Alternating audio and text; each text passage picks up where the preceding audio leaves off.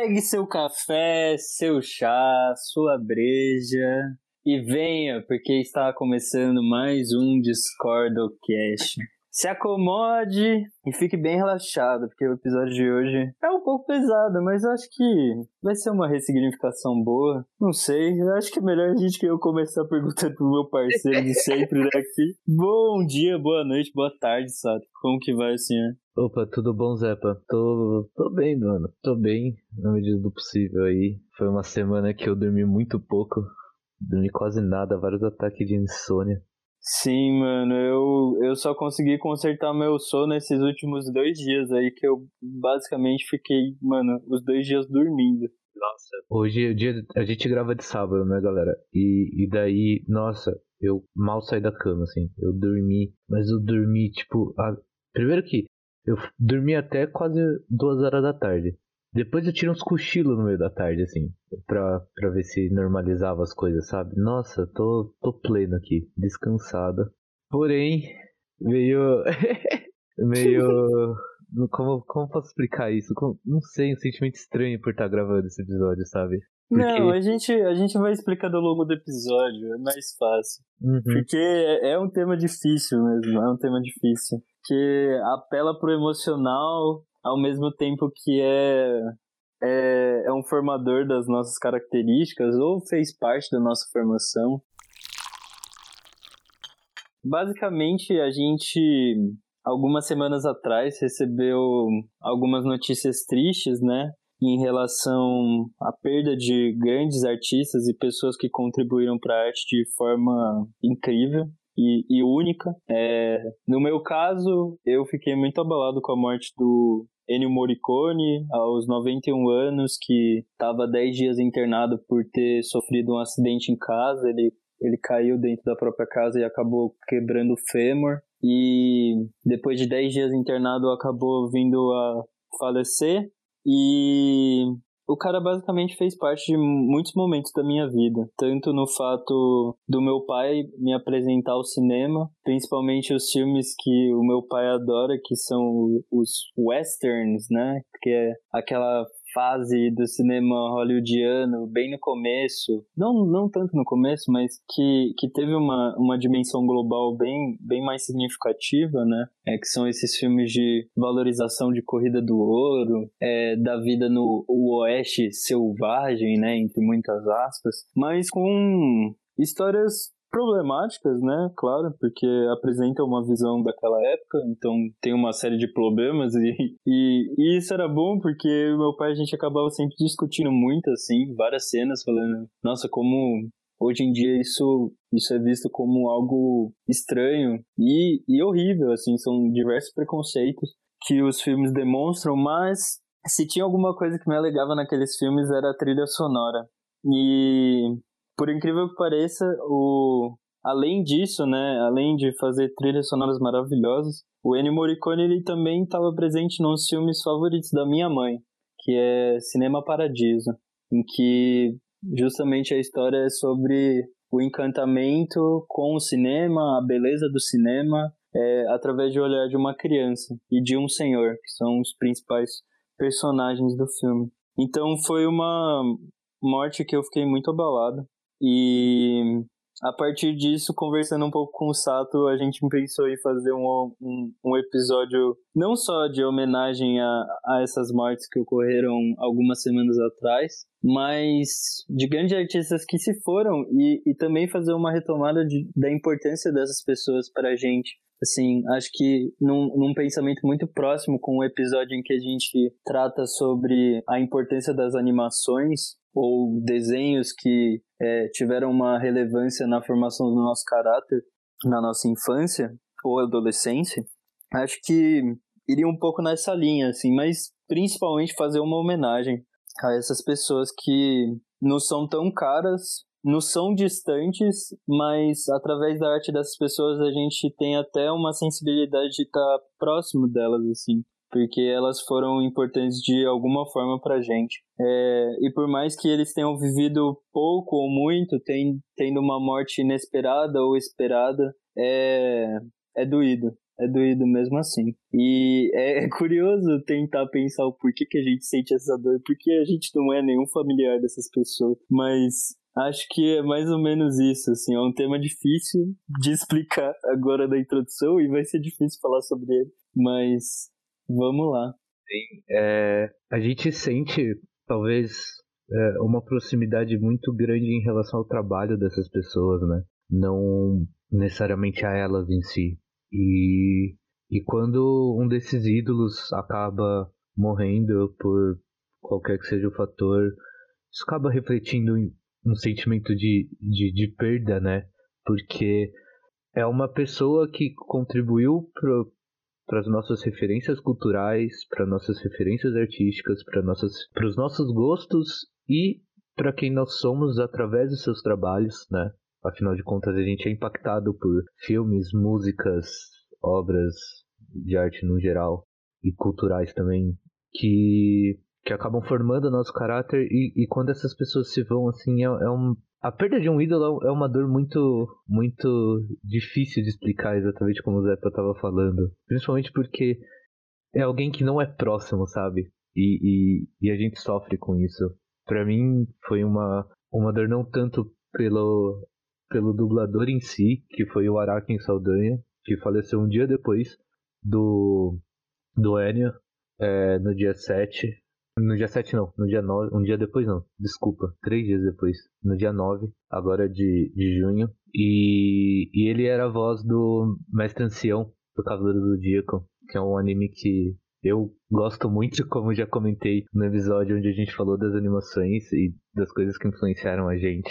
E eu tava terminando de reassistir Cavaleiros assim e, e veio essa notícia e eu fiquei bem baqueado. É, não acompanhei muito o trabalho do Araken em específico, assim. Tem algumas outras vozes que eu acompanhei um pouco mais, que a gente que eu vou acabar comentando durante o episódio. Mas também foi um, um motivador da gente estar tá gravando isso.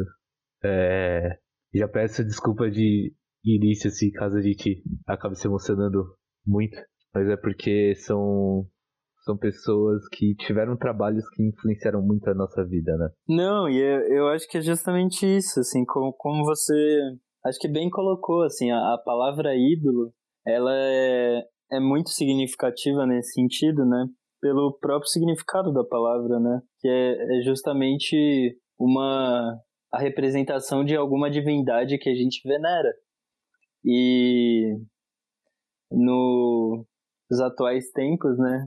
Por mais que a cultura ou a arte plástica, a arte, a arte em si, ela não seja uma religião no estrito senso, né? a gente pode discutir isso também, se a arte virou uma religião, mas são pessoas que a gente venerava. E eu acho que esse é o sentido, assim. São pessoas que a gente tinha um, um respeito, assim, ao tratar delas. E que a questão do artista, assim, e, e como ele é como pessoa e, e, e as coisas que ele propõe para arte, eu acho que isso diz muito, assim. E é, é muito difícil, eu acho que esse é um debate que ocorre constantemente por conta de casos absurdos de artistas que têm atitudes horríveis, horríveis, é, é, e atitudes horríveis no plano de direitos mesmo, no plano de corromper direitos, de, de, de ser plausível de prisão, assim, pessoas que têm atitudes é, realmente inumanas, praticamente, assim, que, que vão contra os direitos humanos, assim, que é uma falta de respeito absurda, e que eu acho que também está dentro desse plano de, às vezes, ser venerado e, e ser reconhecida, assim, às vezes a pessoa, ela acha que ela pode tomar a atitude que quiser que ninguém vai ligar, mas quando a gente tem pessoas que, ao invés de é, tomarem o sucesso e a, a veneração é, como, como mote para para fazer o que faz e, e simplesmente é, gostar daquilo que faz. Não falando que as pessoas que cometem crimes e que são artistas não gostam do que fazem, mas quando a pessoa ela digamos tem um tesão por aquilo e quer fazer algo diferente, sabe? E isso diretamente se liga à arte que a pessoa produz e, e consegue atingir mais de uma pessoa e mais de uma pessoa percebe e sente algo parecido por essa figura assim. eu quero retomar o caso do Ennio Morricone porque após a morte dele, eu, eu fui pesquisar um pouco como que eram feitos os filmes, principalmente os filmes de western. O, o Ennio Morricone tem mais de, acho que 500 trilhas sonoras. É, ele, ele foi um cara que trabalhou bastante, assim. E apesar dos filmes de western, é, ultimamente um cineasta que estava valorizando muito o Ennio Morricone, eu estava feliz pra caralho que isso tava acontecendo era o Tarantino, em que o Ennio Morricone participou da trilha sonora e fez a trilha sonora dos últimos dois filmes, né? O Oito Odiados e o Era Uma Vez em Hollywood. E muitos outros filmes, Cinema Paradiso, A Missão, que tem o Robert De Niro, é, que é um filme fantástico sobre colonização na América. É, não que isso seja para discussões históricas, também pode servir, mas é, é, é fantástico como obra de arte mesmo. É, o, o Ennio Morricone nos filmes de western... Também fez a trilha sonora do Exorcista 2, não é? Porra, eu não sabia dessa. Sério? Eu não, eu não lembro se o Exorcista 2 é dele também. Que fita. Eu, Nossa. Eu, é, é, que eu realmente não lembro, assim. Mas eu, eu acho que eu tenho uma leve impressão que é. Foda, eu nem vi o Exorcista 2. Mas fica aí. Mas, é, voltando só, é, o Ennio Morricone ele tem um, um aspecto interessante, principalmente nos filmes de western, que não utilizavam trilha sonora. E o Ennio Morricone é um dos primeiros caras a, a ser chamado para trabalhar nas trilhas sonoras dos filmes do, do Sergio Leone, que tinha sido companheiro de escola do, do Ennio Morricone na Itália. E o, o Sergio Leone, para fazer as cenas, ele produzia as cenas depois da música. Então a música ela estava pronta quando o filme ia começar a ser feito. Então o ator ele atuava conforme a música e não a música que se adequava à atuação do ator. E isso eu acho uma mudança impressionante, assim, tipo, que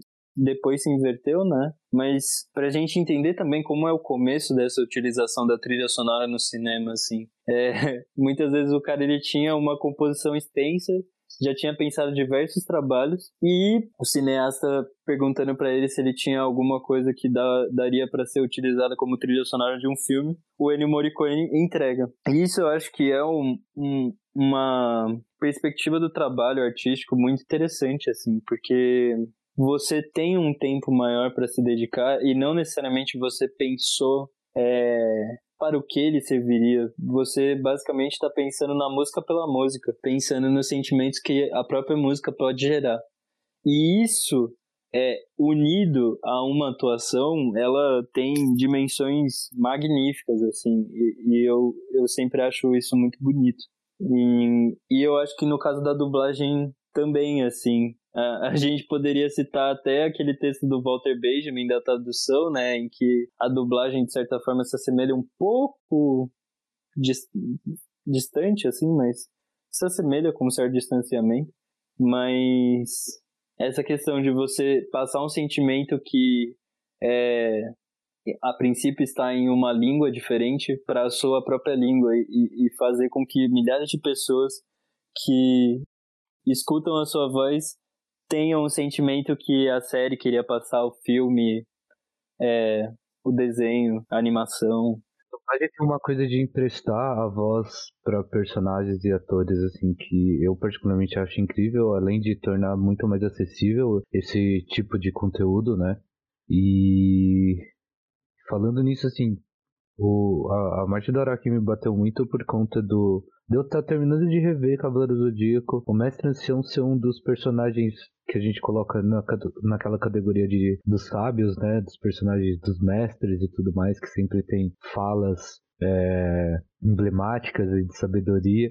Que, que foi assim um dos primeiros mestres assim que eu que eu admirei de pequeno assim sabe então para mim é muito forte a voz dele assim assim como dentro da, dubla, da dublagem, assim, dois anos atrás, a gente perdeu o José Luiz Barbeito, que foi dublador do Dexter no laboratório de Dexter e do Coabra em Yu Yu Hakusho. Que inclusive, assim, a dublagem do Yu Yu Hakusho, não importa o ano que você assista, a dublagem é incrível, assim, sabe? Obviamente que tem várias é, gírias datadas, mas ela é, é, é, é maravilhosa, assim. E eu acho que dentro, da, dentro dos, dos falecimentos mais recentes, assim, dos últimos anos, dentro da dublagem, assim, o, o José Luiz foi um dos que eu, que eu mais senti, assim como do, do Pedro Saint-Germain, que foi o dublador do Timão, que Rei Leão foi um dos filmes que eu mais assisti na infância, junto com Toy Story, e, e também senti bastante, assim.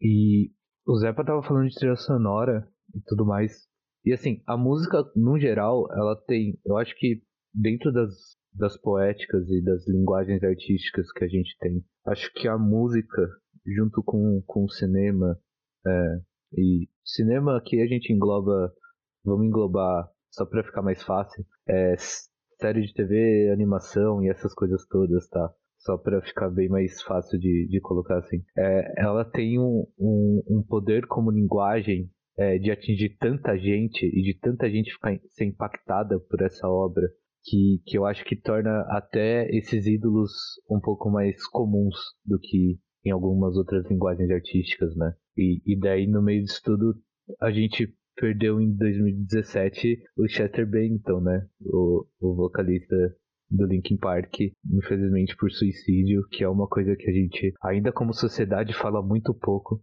que são as doenças mentais e psicológicas. E a morte do Chester eu muito bem assim, que minha melhor amiga, a Priganico, ela, ela na hora assim me mandou uma mensagem, tipo, obviamente muito abalada e preocupada comigo por N motivos, não por eu ser um, um puta fã de Linkin Park, acho que eu nunca nunca fui um, um, um, fã muito grande assim, mas pelo sentimento de perder pelo por como o Chester morreu, né? E e além disso, Linkin Park é, é uma banda incrível assim, e ele passava tanto essa dor e esse sofrimento que ele sentia interno nas músicas dele assim, que eu acho que que foi justamente por, por essa entrega que, que o Zepa até comentou anteriormente, assim, que os artistas têm em suas obras, que faz tanta gente se identificar e tanta gente é, ser tocada por esses sentimentos que são expressados ali. Exatamente. E, e acho que você colocou muito bem, assim, é, a forma e a maneira como essas pessoas acabam é, vindo a falecer é algo que também tem uma importância gigantesca, assim. É, dependendo com certeza da obra que a pessoa fazia, mas também dessa falta de comunicação dentro de um, de um momento da história em que a gente vive justamente o oposto, assim, a gente conversa bastante, né, a gente tem um, um estímulo a estar conversando constantemente, né, e nessa questão da morte repentina, da morte que não é esperada, da morte muitas vezes forçada, né, por conta, às vezes, de um assassinato ou de um suicídio, e o suicídio muitas vezes é, é é o principal caso, principalmente no caso de alguns artistas, assim. Claro que ocorreram assassinatos na história da arte, acho que tem bons exemplos aí a serem lembrados, mas na nossa época, por incrível que pareça, é difícil não pensar em dois casos, né? Um que ocorreu esse ano, que foi a morte do Kobe Bryant e, e da filha dele, caindo de um helicóptero, é, o que é algo completamente inesperado para um transporte, né? Vamos colocar como um transporte, né? Algumas pessoas têm a possibilidade de ter esse transporte como algo acessível, mas justamente no, no trâmite, né? Fazendo o transporte, indo para um treino de basquete, ocorre um problema no helicóptero e eles vêm a cair e, consequentemente, a falecer. Kobe Bryant, para mim, era um ídolo, por mais que um ídolo do esporte, eu acho que ele fazia arte também, mesmo sendo um esportista. É, e, por incrível que pareça, assim, eu, eu fiquei muito, eu fiquei muito magoado. Eu fiquei muito magoado. Eu saí correndo dentro da minha casa, gritei pro meu pai e falei: o Kobe Bryant morreu, o Kobe Bryant morreu, o Kobe Bryant morreu. É, falei para ligar. Ter... Exato tava trabalhando no dia, eu, eu fiquei tipo, eu, eu, eu não consegui trabalhar no dia, assim, porque o Kobe também foi uma referência para mim no basquete, assim, que, que eu fiquei tipo, como assim, sabe? Não, não só no basquete, mas nos posicionamentos e nas suas falas, assim, mas, sabe, tipo, foi, foi uma coisa que eu falei, como assim, sabe? E, e morte repentina, como você falou, Zepa, é uma coisa muito, muito dolorida, né? Quando você, tipo, porque assim, quando algum artista, seja ele de qual linguagem for, ele já tem uma certa idade, já tem alguma complicação de saúde, você já meio que espera, sabe? Porque é algo que assim, obviamente que não, não vai diminuir o sofrimento ou a dor que isso pode causar, mas já é, é, é um pouco mais aceitável porque ele teve uma vida longa porque a gente tem essa, essa sensação de que teve uma vida longa, teve uma, vi, uma vida de, de objetivos alcançados e tudo mais, sabe? Ah, não morreu fora do combinado. Exato, exato. Mas quando acontece uma, uma morte meio repentina, assim, que advinda de um acidente ou de um, de um suicídio, é, é, é, é um pouco mais doído, né? A gente teve no, nesse ano ainda o, o Flávio Migliaccio, né, que, que se suicidou, que deixou uma carta bem dolorosa, assim, que, que foi, foi algo até bem doído de, de ter, de, de ler e, e de compreender todo aquele sentimento que acarretou na morte dele, assim, que por mais que não, não foi um, um ator que influenciou tanto minha vida, que fez personagens que, que eu particularmente é, fiquei tocado, segui assim, mas é um nome no nosso teatro, cinema e, e televisão nacional assim, muito grande, muito importante e, e que veio a cometer suicídio, sabe? É, assim como o nome mais mundial, assim, que cometeu suicídio também, né, no audiovisual, de, desse âmbito audiovisual e que realmente doeu, assim, foi o Robin Williams, né?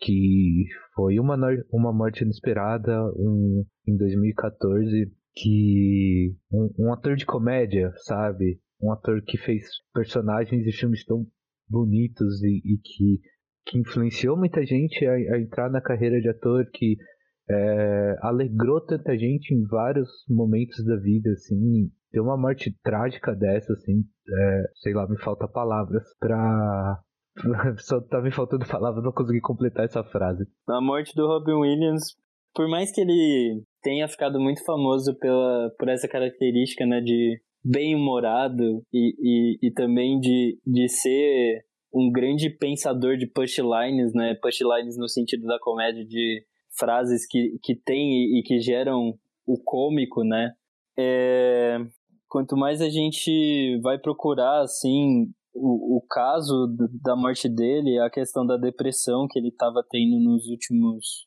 nos últimos anos, nos últimos, nos últimos meses também, e que tinha se tinha, tinha se tornado um, um, um fator difícil de acompanhar. É, tipo, quanto mais a gente vai a fundo assim e, e, tenta descobrir e ver as informações de como realmente aconteceu, é mais doloroso se torna a situação assim. É, o Robin Williams me influenciou muito por conta do Bom Dia Vietnã, né? E, e, milhares de outros filmes. Poxa, tipo, a nossa geração acho que. É um filme incrível. Gente, se é vocês muito bom. assistiram, por favor, assistam, porque é maravilhoso. É, esse episódio o que não vai faltar é, é indicação de obras de arte e outros e outras coisinhas mais, né?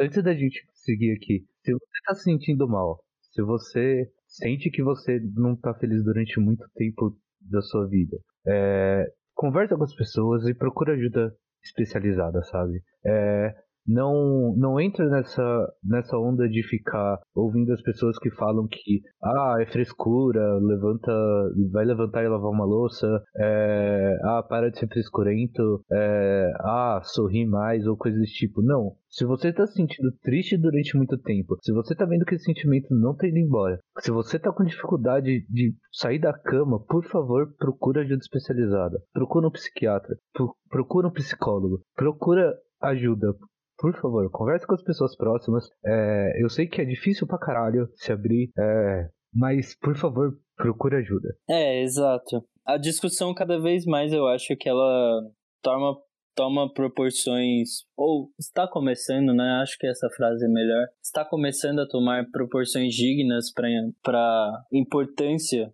que essa situação gera, né? Como como o caso da depressão, em que se a gente pesquisar base, rapidamente assim em veículos tecnológicos, a gente percebe que tem um aumento absurdo na virada do século e esse aumento ele continua até os dias atuais de pessoas com casos de depressão é, e pessoas que acabam se suicidando por conta da depressão também. E principalmente no período de quarentena, de pandemia. É, isso, isso é uma discussão que nesse período ela faz todo sentido, assim. Como, como o Sato citou, né? A carta do Flávio Migliatti, ela, ela tinha muito essa conotação, assim. É, não também pela questão da idade dele, é, mas também pelo isolamento dele. Ele estava basicamente morando sozinho no interior do Rio de Janeiro e, e veio a cometer o suicídio justamente por esse sentimento de solidão, esse sentimento de que é, de impotência que não conseguiu, é, é, é, um sentimento de que não conseguiu fazer é, uma mudança que gostaria ou que gostaria de ver a sociedade, que não gostaria de ver a sociedade do jeito que ela tá, assim, no momento que ele se encontrava, assim, com a idade com que ele se encontrava principalmente por toda a luta que ele teve no período da ditadura e ver o tanto de fala escrota, retrógrada e fascista que a gente andou tendo, sabe, nos últimos tempos. Com esse crescimento desse pensamento imbecil. É, tem, tem muito disso na carta dele também. E, no, e na videocarta que o, que o Lima Duarte fez depois de, do, do Flávio ter falecido. Exato. E são falas, né, de certa forma. A fala do Lima Duarte é muito forte, a carta do Flávio é muito forte. Eu, eu não consigo tirar da minha cabeça e, e quando o Flávio morreu eu fui atrás dessa fala. É, no filme do Glauber Rocha, Terra em Transe, o, o Flávio Migliatti é um dos atores e, e ele aparece em pouquíssimos momentos. E ele fala em um momento, mas a fala dele é, é impressionante. Eu acho que a fala dele resume muito é, um pouco do sentimento dele é, na época da ditadura, um pouco do sentimento que a gente deveria ter e um pouco do sentimento que às vezes eu tenho assim quando eu, eu quero começar a pensar a política brasileira. No filme do Terra em Transe, o Fábio Migliatti ele, ele tem um ele tem uma fala que a gente poderia entender como a fala do povo é, o Flávio Migliatti ele seria o representante verdadeiro do povo, em que ele chega no meio de um comício e começa a falar que tem sete filhos para criar, uma esposa, não tem dinheiro para comer e como que o político que está ali na frente dele vai ajudar isso. E, e ele aparece justamente no momento em que as pessoas estão pedindo assim: ah, quem é a voz do povo? Quem é a voz do povo? E vem um cara todo engravatado, mas silencioso, meio taciturno, assim, olhando para baixo, sem confiança. E em meio a empurrões e esbarrando nas pessoas, o Fábio chega nesse meio, né? Como como um palco numa peça de teatro, né? Ele, ele chega no meio do foco da cena, né? E ele começa a esbravejar e colocar tudo aquilo para fora, aquele sentimento de impotência, de não conseguir fazer nada, mas ao mesmo tempo sendo o chefe da família, entre aspas, é, e tendo essa obrigação de cuidar de outras pessoas, pessoas que ele ajudou a, a formar, que literalmente ele deu a vida, né? Para essas pessoas, é, mas ao mesmo tempo ele não vendo nenhum retorno de uma instância política, uma instância política que ele gostaria de ter fé que poderia ajudá-lo. E essa frase eu acho muito bonita e muito eu acho que ela resume muito bem, assim, quando a gente tem que pensar em política brasileira. O filme como um todo, eu acho que ele é um bom mote pra gente pensar tanto a, o período ditatorial, tanto período atual, assim. É, é, é lindíssimo. É, pra quem não conhece a importância do Flávio, do Flávio Miguelotti pra, pra dramaturgia brasileira, assim, ele junto com vários outros atores que iniciaram ali no Teatro de Arena, um teatro com o intuito de de fazer um teatro com a cara do Brasil, sabe? Com a cara do povo brasileiro. É, todo esse movimento de, de, valorização do produto nacional, assim. É, todo começou ali na, na dramaturgia, sabe? Com teatro de arena e, e outros. Eu esqueci, agora eu tô, eu tô meio abalado. Teatro aqui. oficina. Do teatro, do oficina. teatro oficina também. O, o de comédia, qual, qual era o nome do teatro? Ah, eu esqueci agora. Desculpa, gente. Desculpa, galera do teatro. Eu, eu esqueci real agora o nome. Mas enfim. É... Faz todo esse movimento. Então, tipo, é muito importante a gente valorizar esse, esses atores e atrizes que começaram lá atrás, é, sabe? E, e, e, fizeram acontecer movimentos de, de valorização do, da produção artística nacional. Às vezes, a gente aqui, pelo menos eu aqui, eu, eu fui lembrando de vários nomes é, que são conhecidos praticamente mundialmente, assim, por, por ter crescido, por a gente viver nesse, nesse mundo não só globalizado, mas a gente viver uma sociedade brasileira é, extremamente dependente de cultura estrangeira e não tanto valorizando a cultura nacional, que é algo que eu venho mudando nos últimos anos na minha vida e pegando mais outras referências daqui. É, mas enfim, é, só queria deixar a importância aqui do, do Flávio nesse período todo e dessa luta de resistência que ele teve durante o período da ditadura e o que leva a, a esse sentimento de quase dever não cumprido e, e exaustão de ter que continuar essa luta até o dia de hoje, né? Eu também acabei me lembrando de uma de um coletivo de teatro que o Abdias Nascimento cria na década de 70, que é um coletivo de teatro negro. Eu, eu acabei esquecendo o nome, mas todos esses grupos, né, o, o, teatro da década de 70, né, o teatro brasileiro da década, no final da década de 70, de 60, começo da década de 70, que está passando por um dos piores períodos da ditadura militar em, em relação à, à tortura e à repressão física e militar daquele período político, o... esses movimentos eles têm essa importância de vanguarda, né? De, de tentar pensar a crítica social de maneira mais ampla e que no Brasil a gente sempre gosta de pensar muito nos nossos movimentos modernistas, né? Mas em grande verdade eu admiro muito os primeiros modernistas, mas eu gosto muito da segunda e da terceira geração que vão é, acho que concluir esse movimento do antropofagismo, né, que é pensar o global, mas sem esquecer de que a gente está conversando com a gente, né? Por mais que a gente esteja no movimento junto com outros países e pegue referências desses outros países, a gente tem que pelo menos dar sentido pra gente. E, e falar da gente, eu acho que isso é muito importante. E, e aí que entra toda a crítica social brasileira, uma crítica social sobre o Brasil e para o Brasil. E o Fábio Benguiache é muito importante, assim, eu acho que é, essa fala do Terra em Trans, ela me marca muito, assim. E em relação ao Robbie Williams, eu, eu sempre comentei e conversei com, com um colega, o, o, o Gabs, um grande amigo. A gente sempre teve muita imagem do Ai, qual que era o nome agora? Puta merda. Era o palhaço. Ai, não acredito que eu esqueci. Eu tô com o Dr. Parnassus na minha cabeça.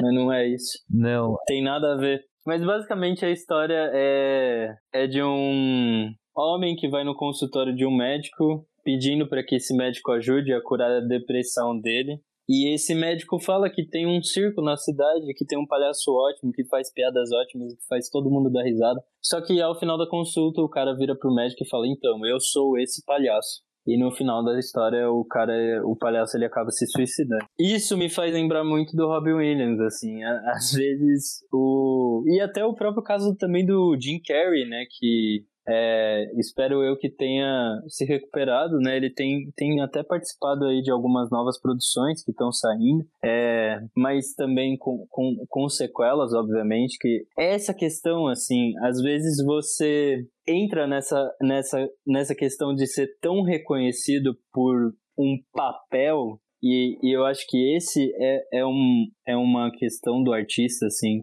Ele muitas vezes ele não está sendo ele, mas a pessoa que ele é faz ele ter a capacidade e também, claro, o treinamento e etc. não é, não é só uma questão de dom, assim, mas também um, um olhar dessa pessoa para pegar elementos de outros lugares e, e tentar colocar isso no, num personagem e tentar fazer uma caricatura, criar um papel conforme o que é entregue a você e, e também ampliando, né? Não, não só deixando aquela descrição colocada pela direção do filme ou pelo roteiro do filme, mas passar uma verdade com aquilo, né? E, e, e, conforme você é reconhecido por algo que não necessariamente você é, mas que você contribuiu é, 100% para criar aquilo, né? Porque é a sua cara, é a sua imagem que está sendo colocada ali, no entanto, não é você. É, eu acho que se torna muito difícil, assim. No caso do Jim Carrey, que ele acabou entrando no próprio personagem e, e, e, não, e, não, e não tinha mais dimensão de quem era ele antes do personagem, assim. Então, essa piração eu acabo percebendo muitas vezes também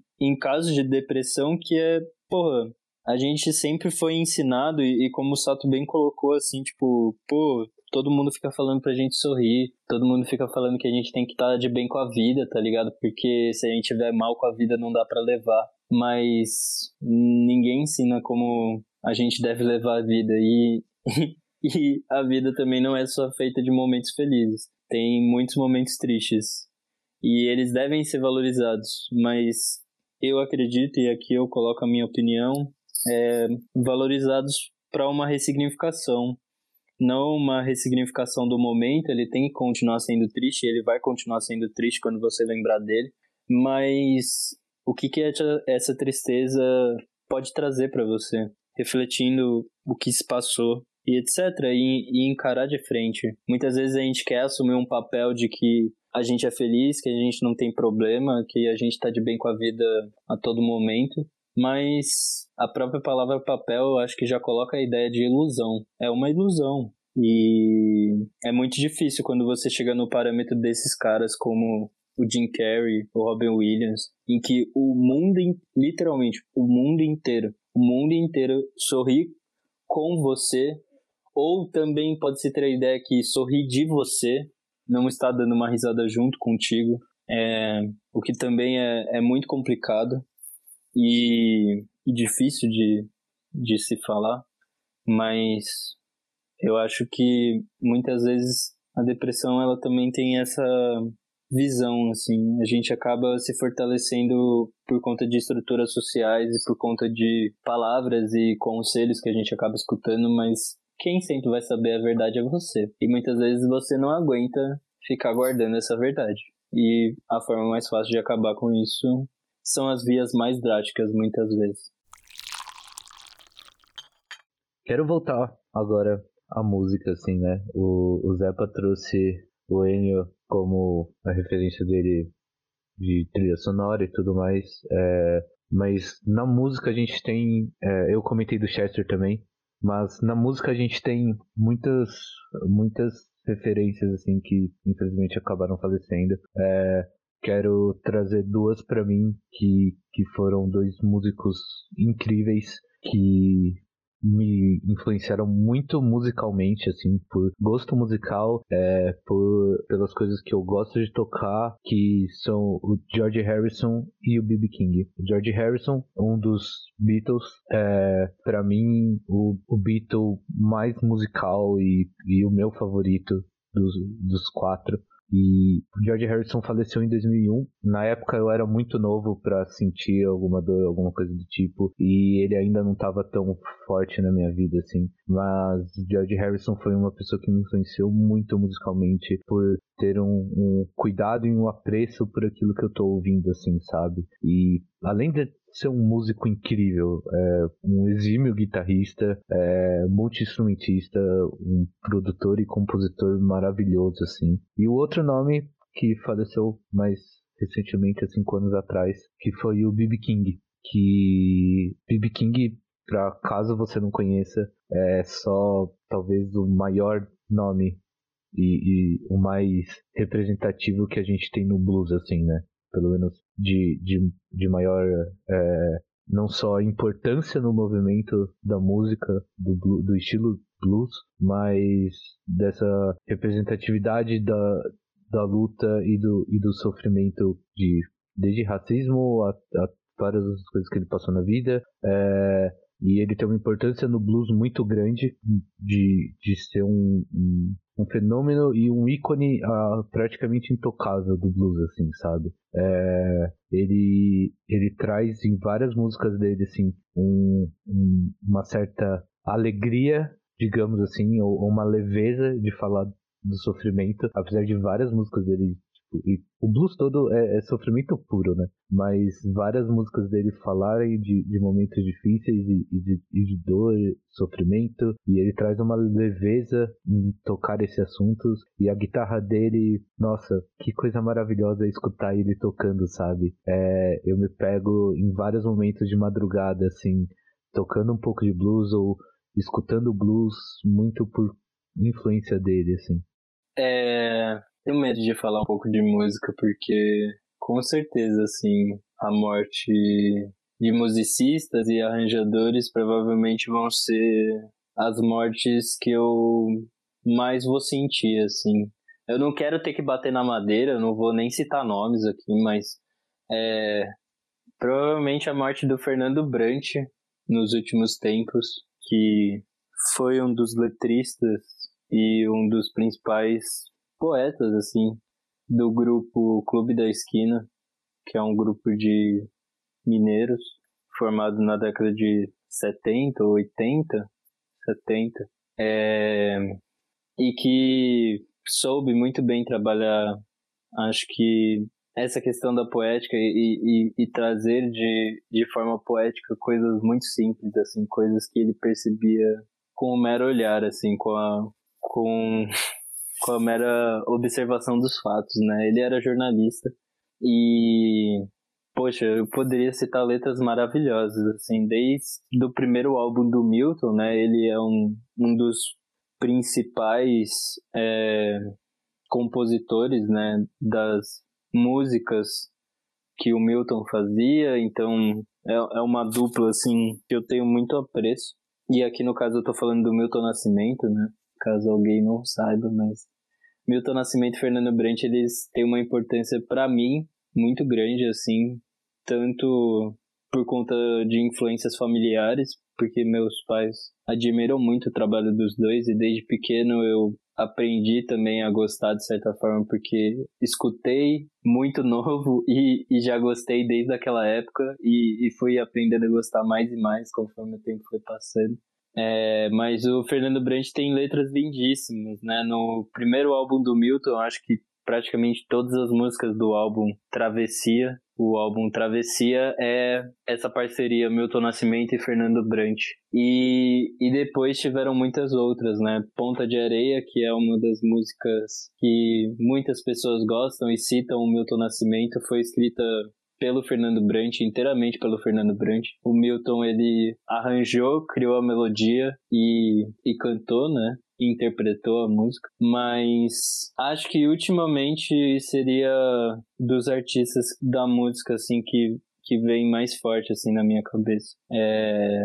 a gente tem uma bela geração aí de músicos que, poxa, estão chegando numa idade e é uma felicidade enorme ver esses caras saudáveis ainda, é, de certa forma ainda envelhecendo bem, né? E ativos, né? E ativos, exato, tipo, mas é, acho que por conta desse histórico, assim, dessa relação forte que eu tenho com a música, né, tanto é, por ter pais que valorizavam muito isso, assim. Então, minha mãe canta, meu pai, ele adora diversos tipos de instrumento e a casa sempre foi repleta de instrumentos, violão, baixo, viola, piano, saxofones, os quatro saxofones, os quatro tipos de saxofones, flautas, acordeon. Então, sempre foi uma vivência muito próxima, tudo isso. E, e querendo ou não, escutar música também é, se tornou uma forma de reflexão, assim, de parar um pouco e pensar no que está acontecendo. E muitas vezes a música tem esse poder para mim, né? E, e aqui eu tô colocando mais uma opinião, assim, para mim. Ela tem o poder de, de resumir muitas coisas que eu tô passando na minha vida de uma forma muito bonita, assim. Eu, eu acho que, não só para você, Zepa, mas eu acho que todo mundo tem aquela música ou aquele, aquele conjunto ou compositor que consegue refletir em palavras aquilo que a gente não consegue, sabe? E de forma musical. Com certeza, com certeza. É porque muitas vezes eu, sei lá, assim, eu, eu, eu me recolho dentro da música e, e, e não tenho direção, assim. Muitas vezes eu nem sei o artista, mas acabo, felizmente, descobrindo alguma música nova que retrata muito bem aquilo. E, e acredito também que isso aconteça com mais de uma pessoa. Mas só falando dessa experiência pessoal, assim, em relação ao, ao amor que eu tenho pela música e, e a devoção e, e o máximo respeito. O máximo respeito, assim. Muitas coisas a música me ensinou, assim, e, e é na música que eu vou buscar também retiro. Dentro dessas referências que a gente está trazendo, eu quero trazer aqui o Stan Lee, que foi um quadrinista, um exímio quadrinista, assim, se você não, se você já leu qualquer quadrinho da Marvel, assim, pode ter certeza que já teve Mundo Stan Lee ali, sabe? É... Ou viu qualquer filme da Marvel também. Sim, é, se você, Marvel toda, assim, é, eu, eu acredito que a Marvel deva muito ao Stan Lee, assim, porque ele é um cara que, que trouxe muitas questões sociais para dentro do quadrinho. É, e trouxe muitos personagens, por mais que a gente coloque assim super-heróis numa categoria muito ficcional e, e, e, lúdica, mas ele, ele trouxe todas as questões de personagens tão, de certa forma, palpáveis que foi simplesmente incrível. Assim, o trabalho do Stan Lee é lindo, vale horas e horas de conversa e de falar o quão importante o Stan Lee foi e ainda é na vida das pessoas e na, e na história do quadrinho mundial, porque o cara era incrível. E além disso, ele tinha um, um cuidado, assim, e, e, um, e um carinho pelo público, sabe? Que até, até quase o fim da sua vida, assim, ele estava indo em eventos, estava fazendo palestra, estava levando tudo aquilo que ele levava de, de motivação, encorajamento para as páginas dos quadrinhos, ele levava na sua voz e, e nas suas falas, assim. É, é uma pessoa que, infelizmente, eu não, não tive oportunidade, assim. Na verdade, nenhum desses nomes que, que eu citei até agora, assim, eu acho que nenhum dos nomes que eu vou citar durante o programa eu tive a oportunidade e a felicidade de encontrar pessoalmente, mas Stan Lee, assim, dentre eles, assim, é um dos que eu mais gostaria de ter visto pessoalmente, porque era uma figura que trazia um. Só de ver vídeo dele falando, sabe? É... Desde que seja na sua página do Instagram, desde que seja no YouTube vendo vídeo de conferência com ele e tudo mais, é, é incrível. E todos os relatos das pessoas que encontraram com ele é, retratam esse, esse carinho e, e essa, essa energia positiva. E o carinho que ele tem com, com os fãs dele, assim, com os fãs de quadrinho e com as histórias em quadrinho é tão grande, assim, tão, tão louvável que, putz, ficaria horas e horas aqui só falando de Stan Lee. E, e, são tantas emoções que eu tô, que eu tô, tipo, eu tô postergando tanto para falar de uma pessoa em específico aqui, que eu tô me preparando ainda emocionalmente para isso. Você tem que soltar logo, mano, porque eu não tenho mais quase nenhuma referência, mas eu vou falar de uma.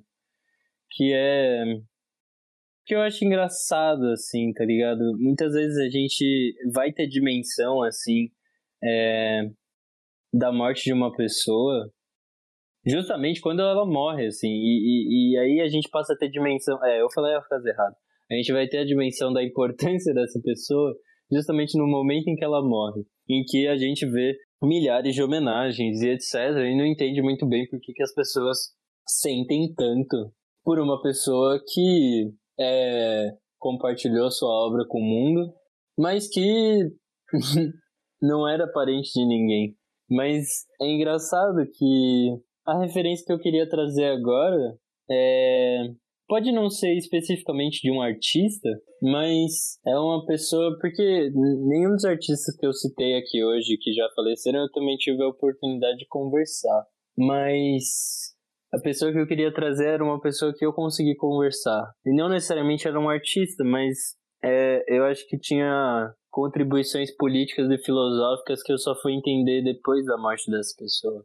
Que é o caso do meu tio avô.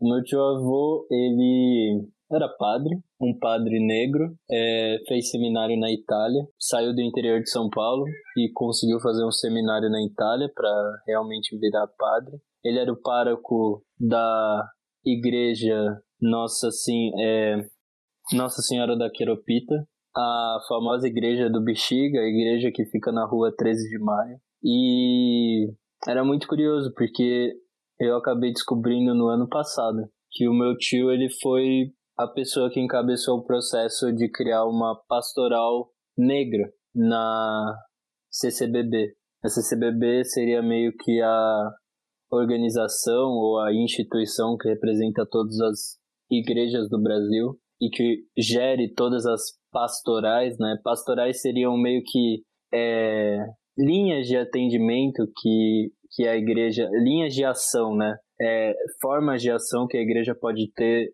é, dentro da comunidade. E até 76, 86, até o ano de 86, a, a CCBB, a Igreja Católica no Brasil, ela não tinha uma pastoral negra, ela não tinha uma pastoral para lidar com a comunidade negra, uma pastoral que discutisse questões sobre ser negro, sobre negritude dentro da Igreja Católica. E por incrível que pareça, meu tio avô teve essa importância. E eu, com 11 anos, acabei perdendo essa pessoa magnífica. Uma pessoa que depois eu fui descobrir que era fã de Sartre. E no ano passado foi quando eu comecei a ler Sartre. Eu não sabia disso. E eu gostaria muito de ter discutido com ele sobre Sartre e sobre outros personagens da década de 30 e 40 da França, como o Albert Camus, a Simone de Beauvoir é, e outros filósofos da fenomenologia, como Merleau-Ponty, que ele provavelmente conhecia muito bem. Afinal, ele também era professor de filosofia na, na universidade, na, na Faculdade Católica da São Bento. Então é, é interessante essa dimensão da morte, né? Em que a gente sente a falta de alguém que a gente sempre admirou e, e que tem uma importância nos nossos gostos estéticos e, e até pode ter uma importância muito maior é, em relação a, a ajudar a entender algumas questões sobre a vida, né? Como alguns artistas têm esse potencial, né? Como, como o Sato bem citou, o vocalista do Linkin Park, o Chester. Ele tinha esse potencial de colocar uma dor que ele sentia, mas que muitas pessoas é, compartilhavam desse, senti desse mesmo sentimento que ele conseguia colocar nas músicas e se sentiam representadas por, por conta disso e, e se identificavam. E ao mesmo tempo a gente tem a, a saudade, né? E, e, e esse sentimento de falta das pessoas próximas, que a gente gostaria de passar um tempinho mais com elas, tá ligado? E é uma questão porque esses dias o meu pai me mostrou um texto do Francis Wolff, é, num livro, eu já citei esse livro até, é um livro da coleção Mutações, organizado pelo Adalto Novaes. O nome dessa, desse livro é O Ciência e a Prosa no Mundo, do Mundo, O Silêncio e a Prosa do Mundo. E o Francis Wolff, ele tem um texto chamado O Silêncio é a Ausência de Quê? E no final desse texto, ele ele resume muito bem um conceito que ele está tratando ao longo do texto, em que o silêncio ele traz um sentido, o sentido da falta, esse esse sentido ao vazio. Só que como o vazio ele é amplo demais, os sentidos também são variados e são múltiplos e é difícil a gente colocar isso numa palavra só. Mas ao final do texto ele fala que algumas línguas elas tiveram uma capacidade poética às vezes ou uma capacidade linguística de conseguir colocar e expressar esse sentimento de falta, esse sentido do vazio, é, dar sentido ao vazio, dar sentido à falta, que é justamente a palavra saudade. E é difícil de explicar a saudade porque ela justamente resume é uma gama de sentidos infinitos, assim. Definir o sentimento de vazio, o sentimento de, poxa, queria ter compartilhado mais momentos com essa pessoa, ou gostaria de ver novos projetos de tal pessoa, gostaria de ver novas ideias de tal pessoa. É, é difícil de lidar.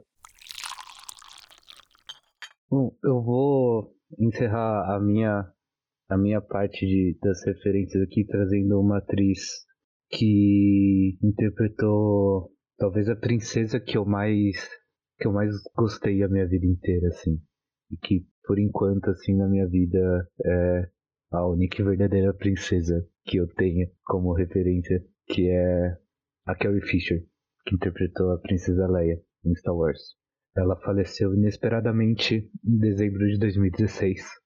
E num, num voo de avião ela passou mal, teve um, um problema no coração e tal, e infelizmente não não deu tempo do avião pousar e ela ser socorrida. É, para quem não sabe, a saga, universo é, Star Wars, chame saga, universo, série, chame do jeito que quiser, mas enfim. Durante. É, durante não. Até hoje, e provavelmente até o final da minha vida, Star Wars foi não só uma válvula de escape, mas também uma motivação e algo que eu que eu me agarrei para para continuar vivendo, sabe? Para continuar buscando atingir as coisas que eu que eu tenho como objetivo e e até para me segurar assim, sabe? Porque Star Wars é um bagulho muito importante para mim particularmente. E quando a Carrie Fisher faleceu assim foi foi como não sei, como foi, foi real a morte de uma princesa, sabe? E a morte de, um, de uma referência, porque além de ser a princesa Leia, ela é uma pessoa incrível de você pega qualquer entrevista dela assim, ela além de amar muito o que fazia, ela era desculpa gente, falta realmente é, é, é muito difícil falar da Carrie Fisher até hoje, porque mesmo tendo passado já quatro anos, toda vez que eu vejo Star Wars e ela aparece em tela, é como todo esse sentimento de perda que a gente vem falando durante o episódio inteiro vem muito à tona. Por ser um, um, uma saga de extrema importância na minha vida e por ser uma das primeiras personagens femininas que eu que eu tive uma admiração incrível assim desde pequeno, sabe? É, tive contato com Star Wars muito cedo na minha vida. É, comecei a, a, colecionar nave muito por conta das, das minhas tias e meu tio que viajavam para os Estados Unidos quando era muito criança e, e, e eu tive a oportunidade de ter muito, muitos brinquedos é, do universo de Star Wars muito cedo na minha vida. E mesmo eu não entendendo nada dos VHS que tinham em casa, assim, porque eu era muito novo, aquilo, todo aquele universo me fascinava muito. O que me fez ser um fã de ficção científica, apesar de Star Wars ser um universo de fantasia. É, o que me fez gostar muito de universos fantásticos, o que me fez é, achar nesse lugar refúgio e inspiração de tanto criativa quanto de motivação e, e ímpeto é, de viver.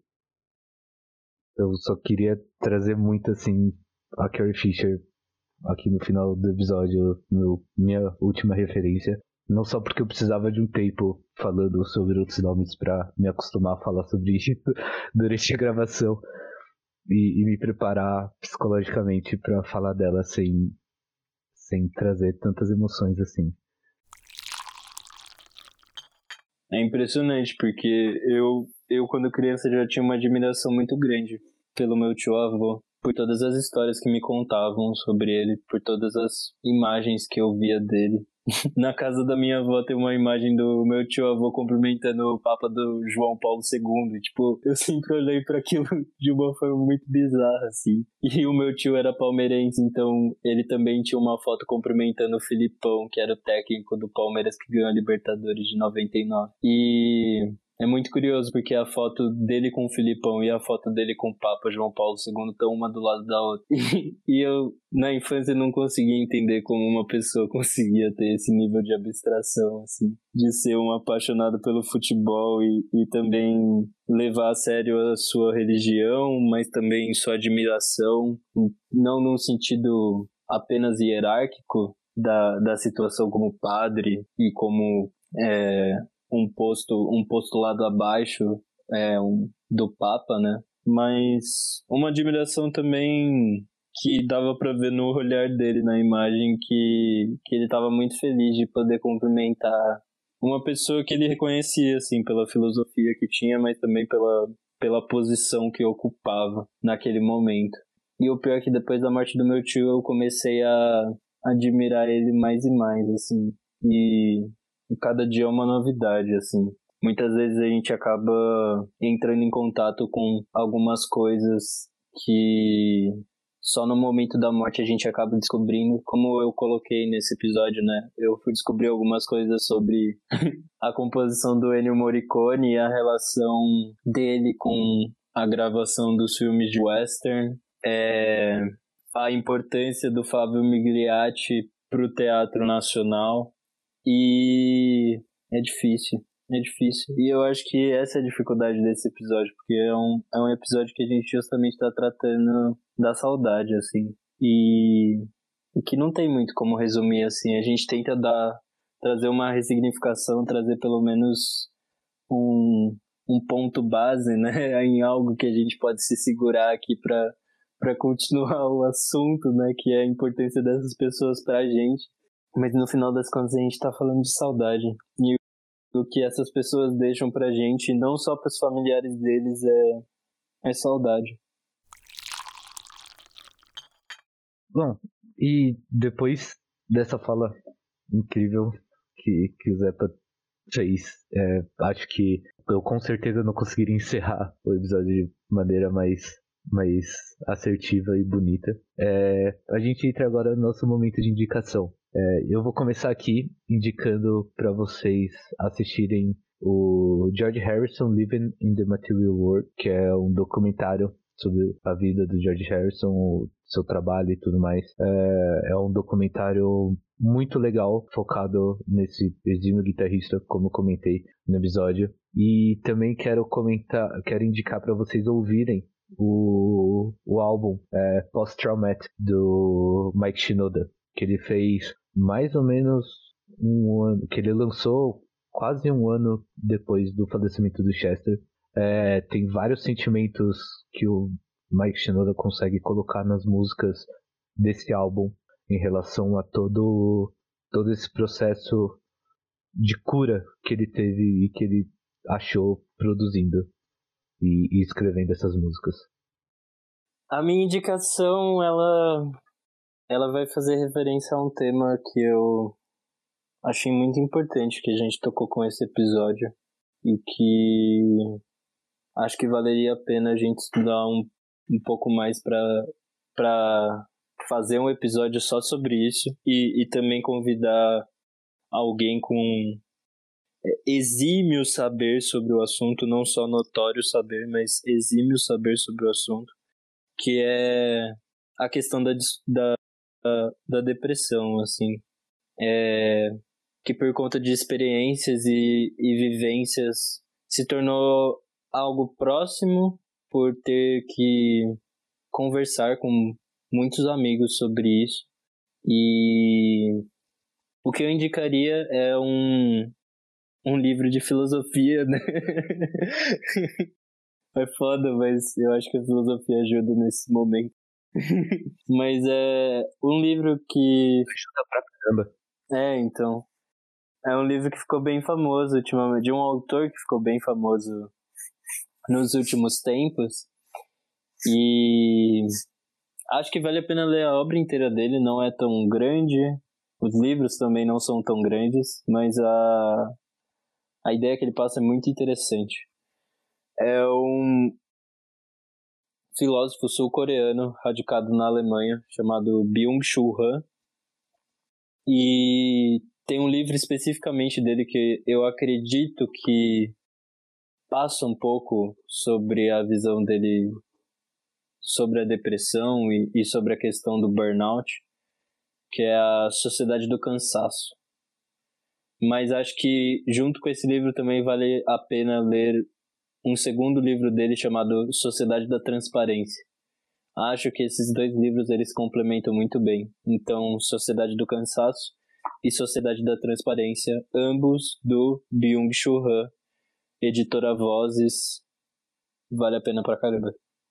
E sigam a gente nas redes sociais todas, né? É, eu tô fazendo live toda segunda e quarta-feira e algum e eu escolho algum outro dia da semana, depende de, de como tá a semana assim, a correria para fazer uma live extra de, produ eu produzindo algumas obras que eu tô vendendo.